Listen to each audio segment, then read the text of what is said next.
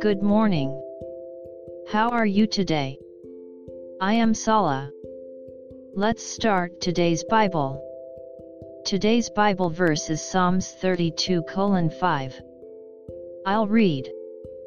I acknowledged my sin to you and my iniquity I have not hidden. I said, I will confess my transgressions to the Lord, and you forgave the iniquity of my sin.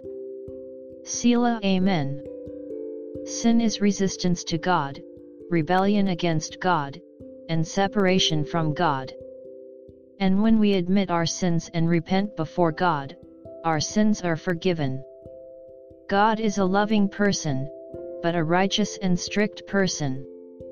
Job's claim of righteousness did not eliminate his suffering, but when he really repented, he was freed from suffering and given a double blessing pour out our heart before the Lord today as well.